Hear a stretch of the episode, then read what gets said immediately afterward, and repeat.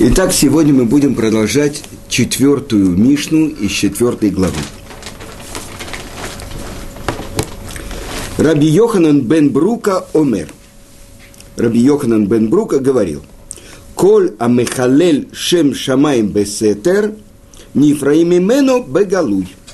Каждый, который охуляет имя небес тайно, взыскивают с него открыто – Эхад шогег, вехад мезид, бехилю лашем.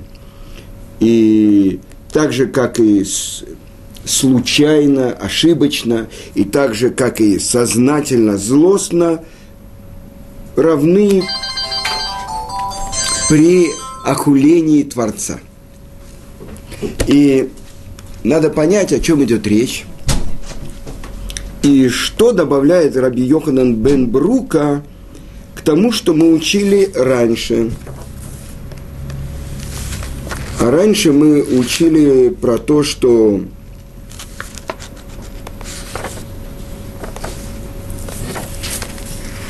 нужно быть очень-очень э, смиренным, скажем так, шафаль руах, потому что надежда человека – прах. А дальше – Раби Йохан бен Рука говорит, каждый, который охуляет имя небес тайно, взыскивает с него открыто. И почему это э, написано так в трактате Йома, что это самый тяжелый для исправления грех, нарушение. Там есть четыре вида, четыре уровня исправления сказано так. Человек не исполнил повелительную заповедь, раскаялся, не сходит с места, ему прощают. Если он сделал запретительную, нарушил какую-то запретительную заповедь, то раскаяние подвешивает, а святость Йом-Кипура завершает и ему прощают. Если он сделал какое-то нарушение, связанное с э, очень тяжелое нарушение, за которое полагалось, если был бы Санедрин, четыре вида смерти, и, или смерть с неба, или карет, отсечение души. Сказано так, что Чува, Йом-Кипур подвешивают, а страдания искупают. И, наконец-то, четвертый уровень – это нарушение, которое связано с охулением имени Творца Хилюля Шем, сказано так, что чува, раскаяние, Йом-Кипур и страдания подвешивают только, а смерть искупает. И тогда мы понимаем, что это самое тяжелое нарушение. И э, первые комментаторы, они искали ответ. Может быть, есть какое-то исправление, но с чем это связано такое, э, такая строгость э, наказания за это преступление? И вообще, что такое э, хилюляшем? Объясняют комментаторы, э, это объясняет комментатор на Талмуд э, Миири, и он говорит, хилюль – это связано со словом халуль, пустой – то есть как бы выгоняет он присутствие Творца из мира, делает мир пустым. Другие комментаторы говорят так, что как будто делают глаз Творца незрячим. То есть как будто можно делать... Э,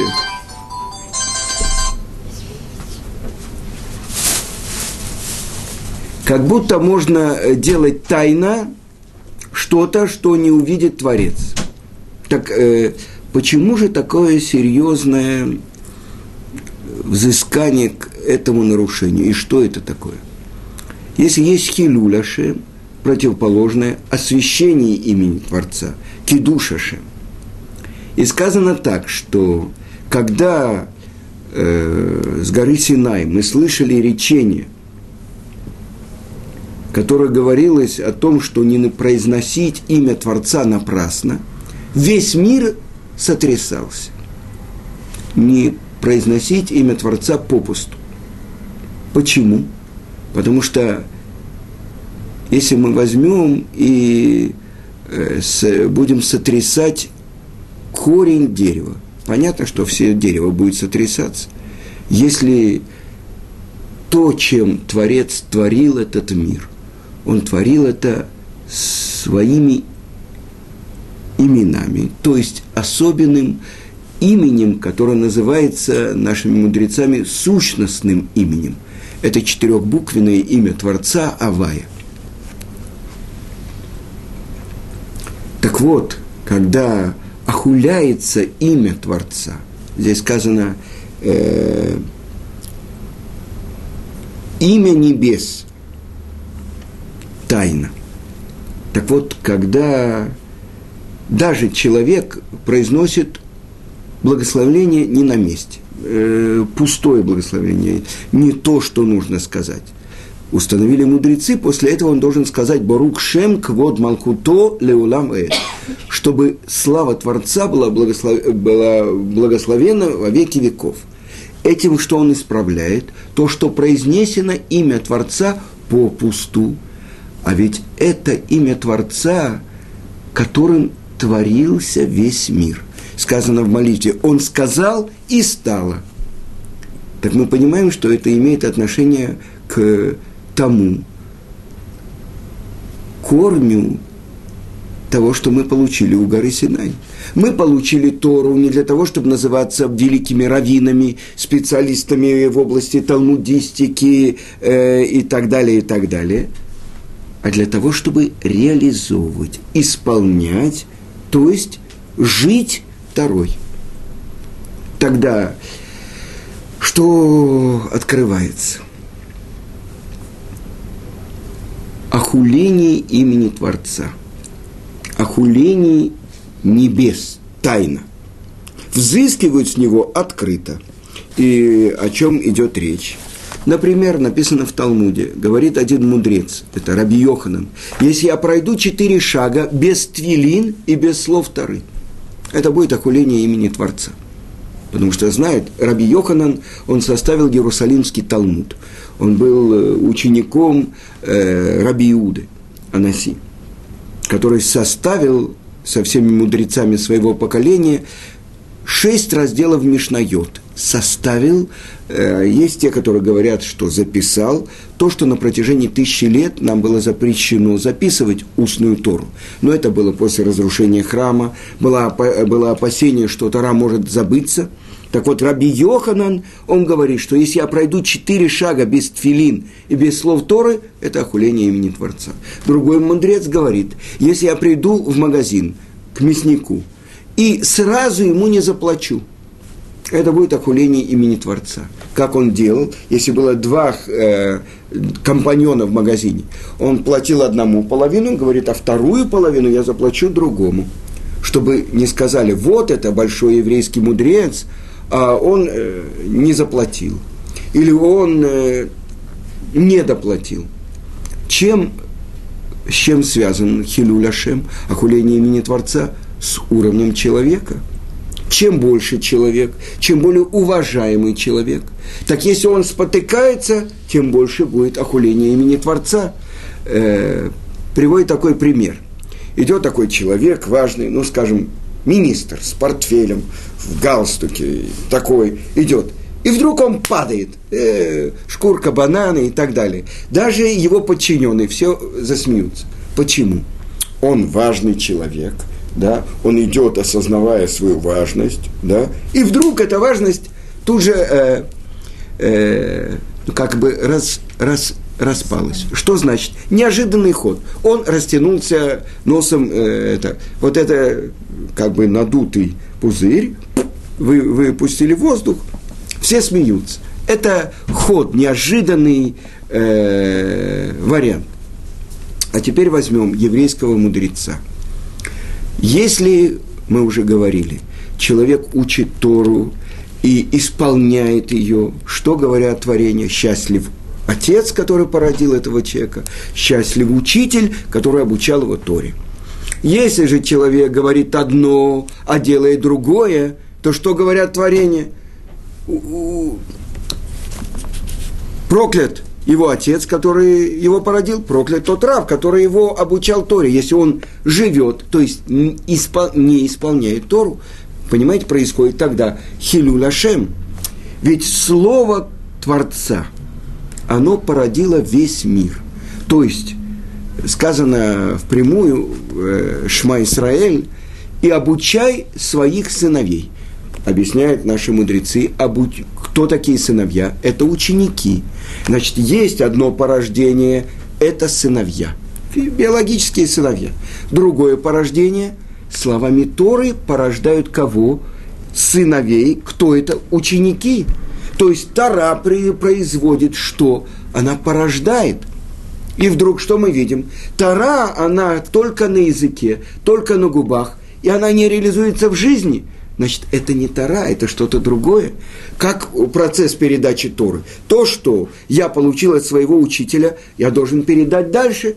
Это сказано, это передача Торы. Моше получил Тору с горы Синай и передал Иешуа, Иешуа старейшинам, старейшинам пророкам и так далее. Так передается лильмот велеламет. Учить и обучать. Учить, обучать и исполнять. Это правильная передача Торы. А если Тора оказывается только математикой или философией, что философ говорит? Это я в академии философ, а здесь в жизни я могу себя вести как последняя скотина. Может ли такое сказать себе Рав? Я вот дал урок, я вон там, а сейчас я...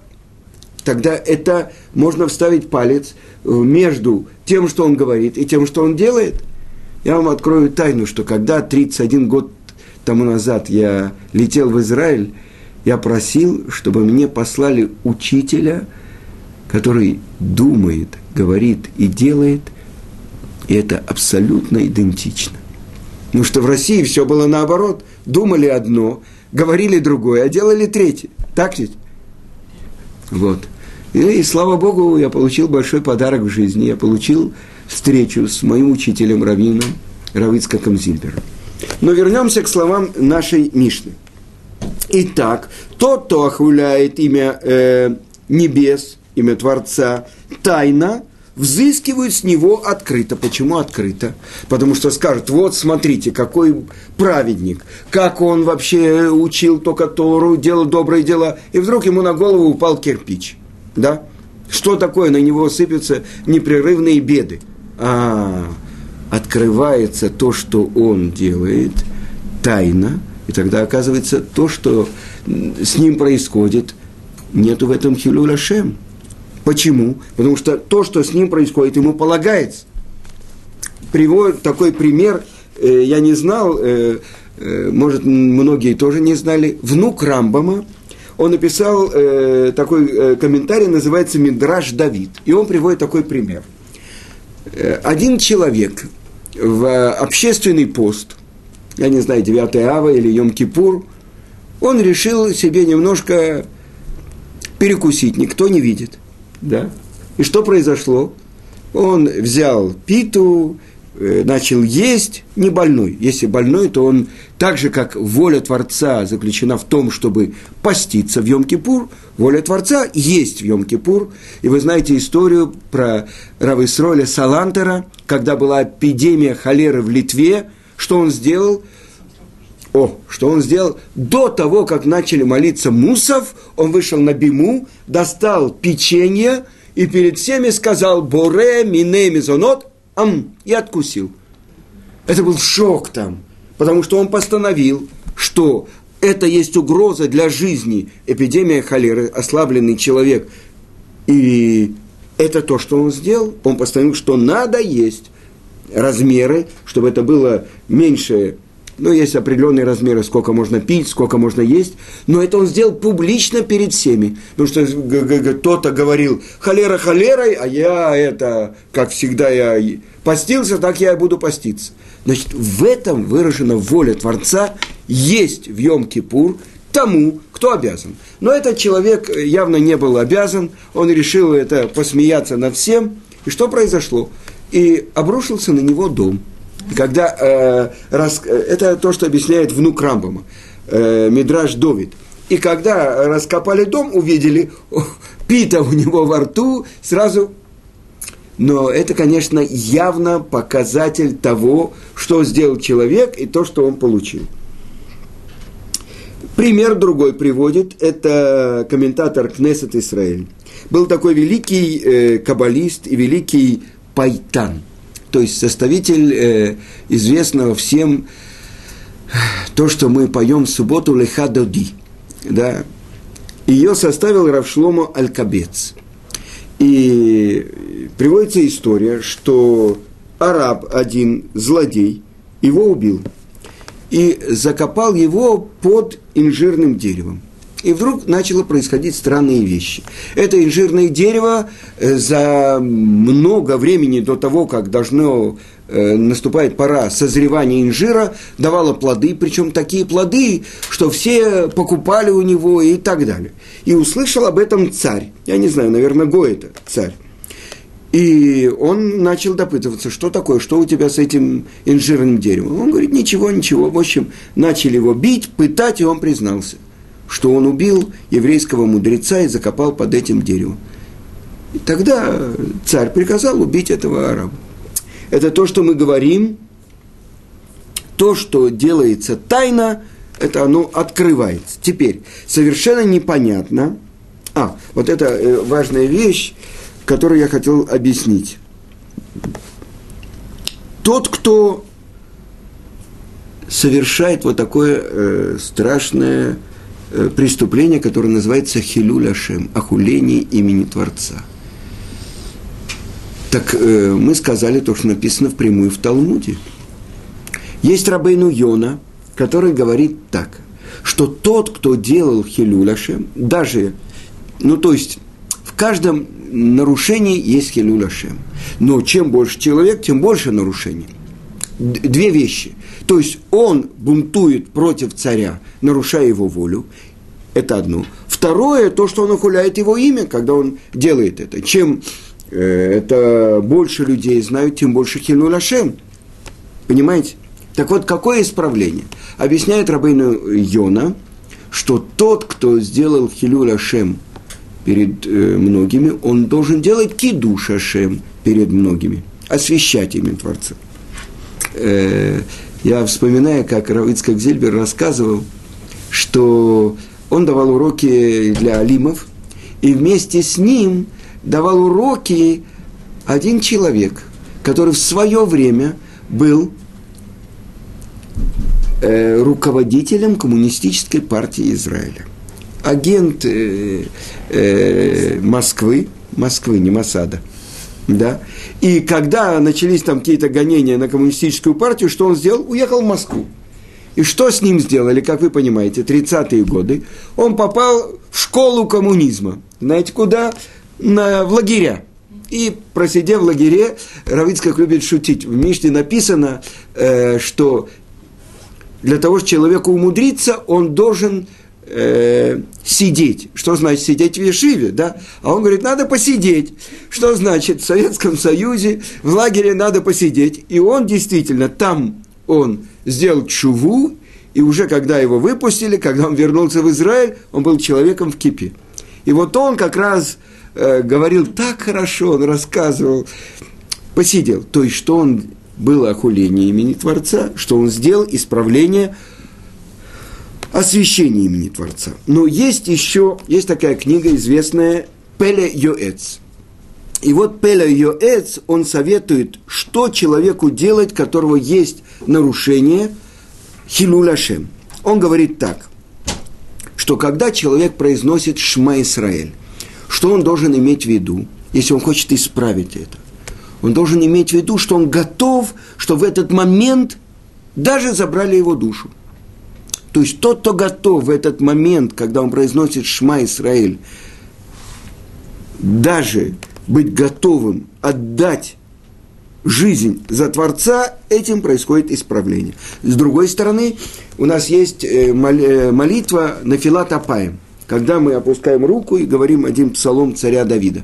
И в этот момент нужно быть готовым отдать жизнь. Теперь, это мы сказали про рамки которые, то, что написано в Талмуде, то, что мы процитировали, четыре вида исправления.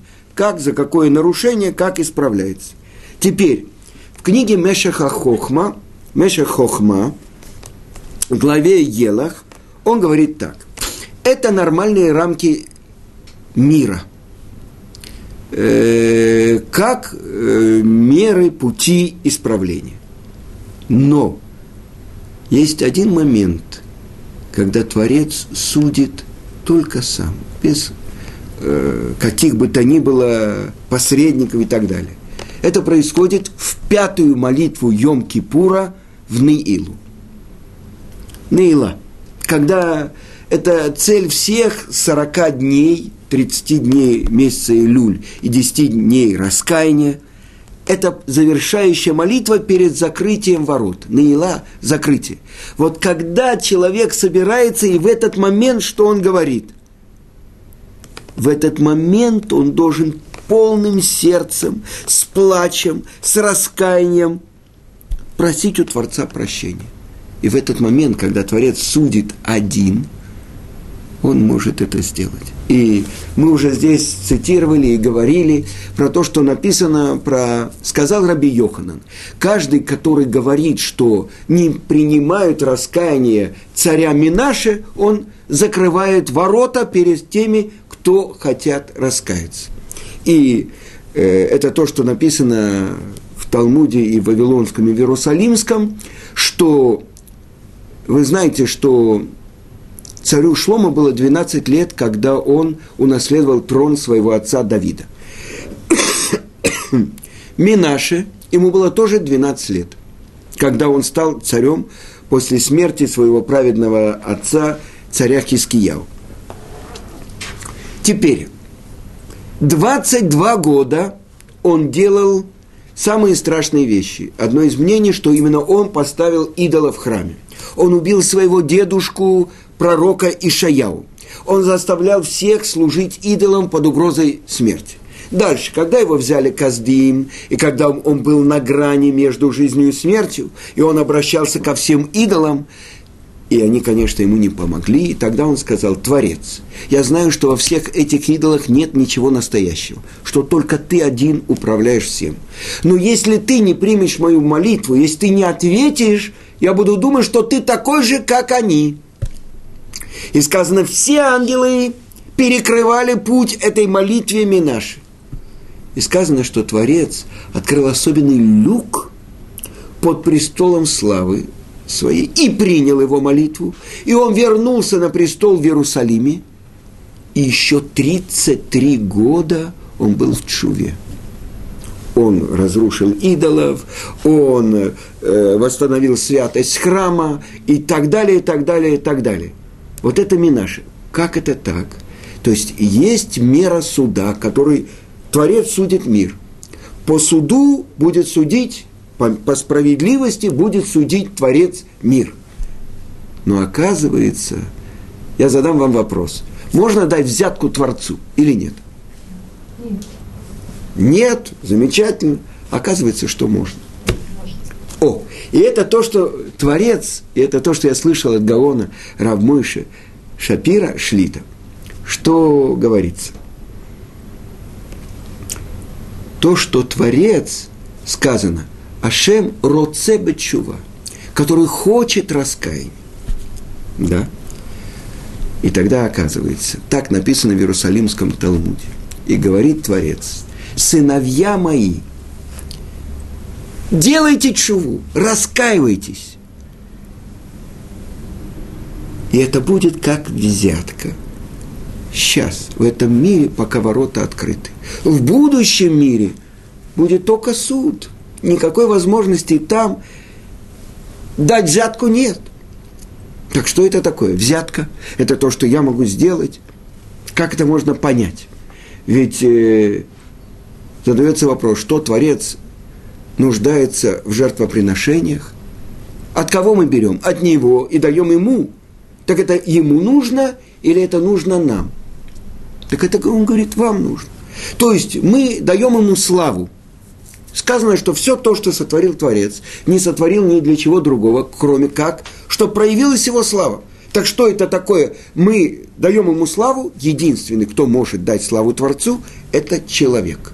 Потому что он может сделать наоборот. Хилюль Ашем, охуление имени Творца. С другой стороны, прославление Творца. Но что это такое? Но ведь это все от Творца. Так вот, это единственное, что говорит Творец. Вы можете дать мне взятку. Через что? Тем, что вы раскаетесь. Раскаяние. Что это такое? Тышува. Возвращение. То есть Творец сотворил мир, все от Него. И Творец хочет, чтобы мир вернулся к Нему. В руках кого? Отдалиться от Творца, уйти на противоположную сторону, вытолкнуть Творца из своего мира полностью. Это в руках человека, потому что у него есть свобода выбора. Но когда он возвращается, даже в чем-то, вот в этом он, что отменяется справедливость, суд Творца. Сказано так, что если один человек сдует пылинку с Рава, Рав не имеет права его судить. Почему? Он ему сделал какое-то добро. Все. Он уже не может быть судьей, они уже единое целое. В этом заключена взятка. Если он сделал ему что-то хорошее, он уже называется асир, то да, он ему благодарен, он не может его судить. Да? Тогда что делает Творец? Как бы не отменяется суд, то есть не перешагивается, просто его нету. Мы становимся единым целым. Когда человек раскаивается, он тогда возвращается к тому, что Творец, ради чего Творец сотворил мир. Потому что Творец хочет, чтобы весь мир вернулся к нему. То есть, чтобы человек вернулся к нему. Вы понимаете? Упоминается это слово «взятка»? Да, да, да. Упоминайте да, да, да, прямо впрямую, это впрямую, да. Шохот, шохот. Это делайте. А теперь то, что я хочу поделиться с вами, то, что я слышал от Гавона Рамыш Шапира. Есть, э, был великий э, каббалист, э, есть книги его «Рашаш». И Ешива его больших каббалистов в Иерусалиме называлась Бейткель.